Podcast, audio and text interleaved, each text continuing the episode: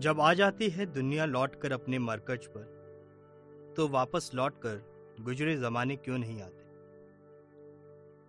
इबरत मछली शहरई के ये लफ्ज काफ़ी सटीक सवाल करते हैं। जब धरती घूमकर वापस आ जाती है तो गुजरा वक्त क्यों नहीं आता? क्यों बीतते वक्त के साथ ज़िंदगी बदल जाती है? मुझमें और अमोग में आठ साल का अंतर था। कहने को तो हम कजिन्स थे पर हमारा रिश्ता सगे भाइयों से भी बढ़कर था। हम दोनों एक दूसरे से अलग थे।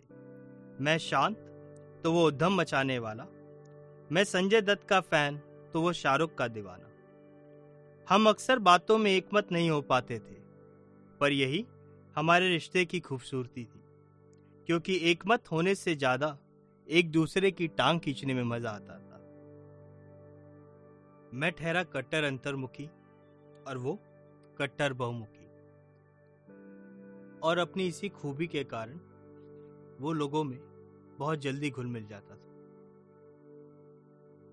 खाने, पीने और घूमने का शौक उसे कुछ ऐसा लगा कि 16 साल की उम्र में ही अपनी एक खुद की कंपनी शुरू कर दी और नाम रखा सॉल्ट एंड सैंडल्स। जब उसने ये नाम मुझे बताया तो मैं बहुत देर तक हंसता रहा।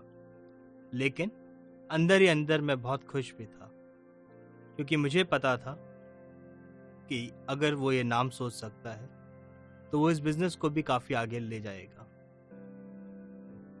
और मेरी वो सोच उसने अपने काम से सही साबित की। और सिर्फ़ दो साल के अंदर दिल्ली के मशहूर फ़ूड ब्लॉगर्स में उसका नाम शुमार होने लगा।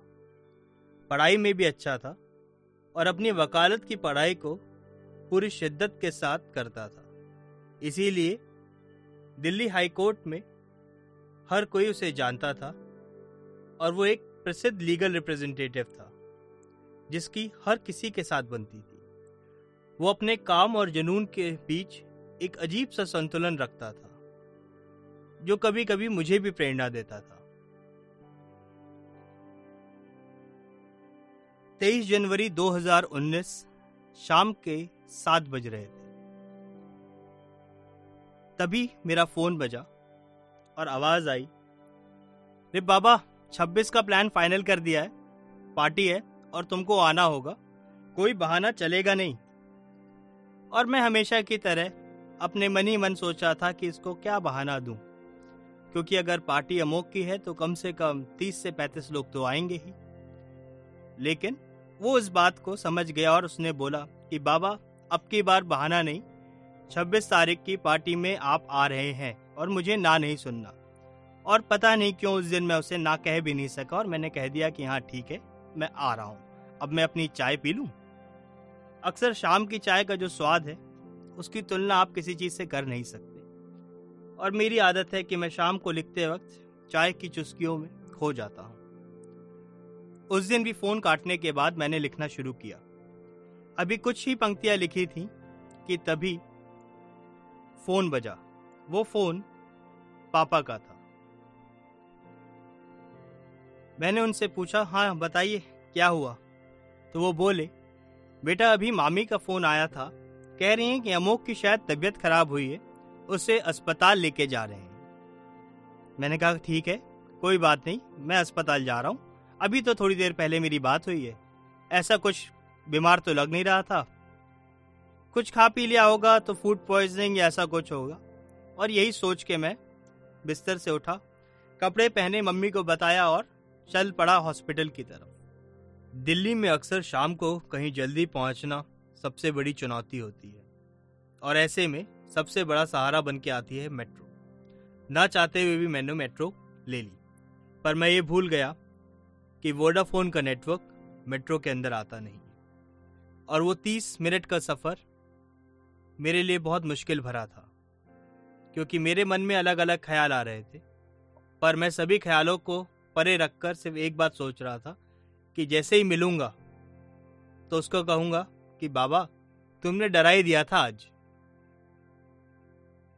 बहरहाल, मैं पहुँचा चिराग दिल्ली। बाहर निकला, ऑटो लिया ही था कि फ़ोन फिर से बजा। और वो फ़ोन पापा का था। और उन्होंने बोला कि, बेटा अमोक हमारे बीच नहीं रहा। एक अजीब सी खामोशी हमारे उस फ़ोन पे आ गई। मैं सन था। मुझे कोई अल्फाज ही नहीं मिले कहने के लिए। फ़ोन काटा और सीधा घर की तरफ़ चल दिया। वो गली, जहाँ पे हमारा बचपन बीता था, जहाँ के हर हिस्से से हमारी यादें जुड़ी थी, वो गली मुझसे पार नहीं हो रही थी।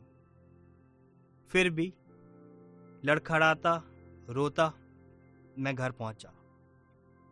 रोते बिलकते कब आँख लगी, पता ही नहीं चला। सुबह जब आँख खुली तो मेरी निगाहें उसे हर जगह ढूंढ रही थी। और उस वक्त मैंने कुछ पंक्तियाँ लिखी। वो पंक्तियाँ थी, शाम थी, रात थी, और थी, फिर सुबह। बस, तुम ना थे। झूठ का नकाब ओढ़ के बैठा हूँ। मैं आज भी तेरी यादें संजोए बैठा हूँ। कहने को तो वक्त के साथ चल दिया, लेकिन रूह के हर कोने में तेरा एहसास लिए बैठा हूँ। तुझे अपने अल्फाजों में लिखता हूँ, तू मेरी रूह के हर हिस्से में शामिल है। हम सिर्फ़ बिछड़े हैं, पर तू आज भी मेरे हर एहसास में ज़िंदा है। पर क्यों तेरी याद में मेरी पलकें भीग जाती हैं? इस एक सवाल के साथ मैं रोज लड़ता रहता हूँ। तू मानेगा नहीं, लेकिन पलकों में छुपी कुछ बूंदें आज भी तेरे होने का एहसास कराती हैं। रात होते ही तेरे यादों की सहर हो जाती है। ये भीगी पलकें ढूंढती हैं तुझको रात के अंधेरे में। तेरी यादों की दस्तक एक पल में उजाला कर जाती छुप के रहती है गुमसुम सी दिल के किसी कोने में। पर खामोश रहकर भी अपने होने का एहसास करा जाती पलकों में छुपी कुछ बूंदें आज भी तेरे होने का एहसास कराती देखा था आज दो भाइयों को कभी लड़ते, कभी मुस्कुराते हुए। मैं कितना अधूरा हूँ तेरे बिन, ये कम वक्त मेरी तन्हाई मुझे याद दिला जाती है। कहने को दुनिया की भीड़ में मैं अकेला हूँ लेकिन हम चार हैं।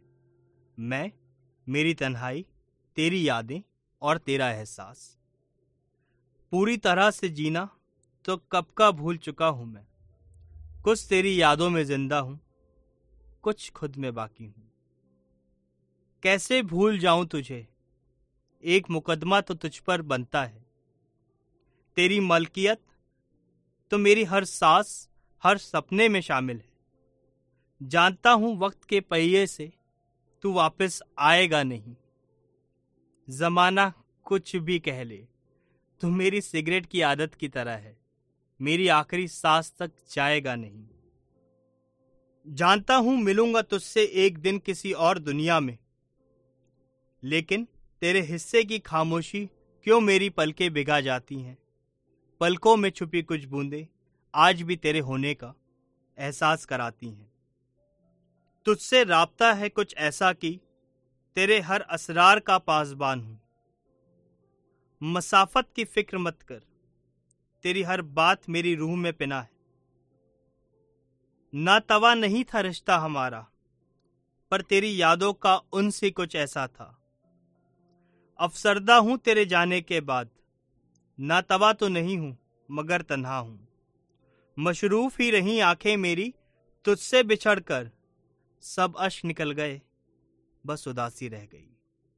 पलकों में छुपी कुछ बूंदे, आज भी तेरे होने का एहसास कराती आ जाती है तेरी याद हर शाम लौट कर बस लौट कर तू नहीं आता। शाम थी, रात थी, और थी, फिर सुबह, बस तुम ना थे।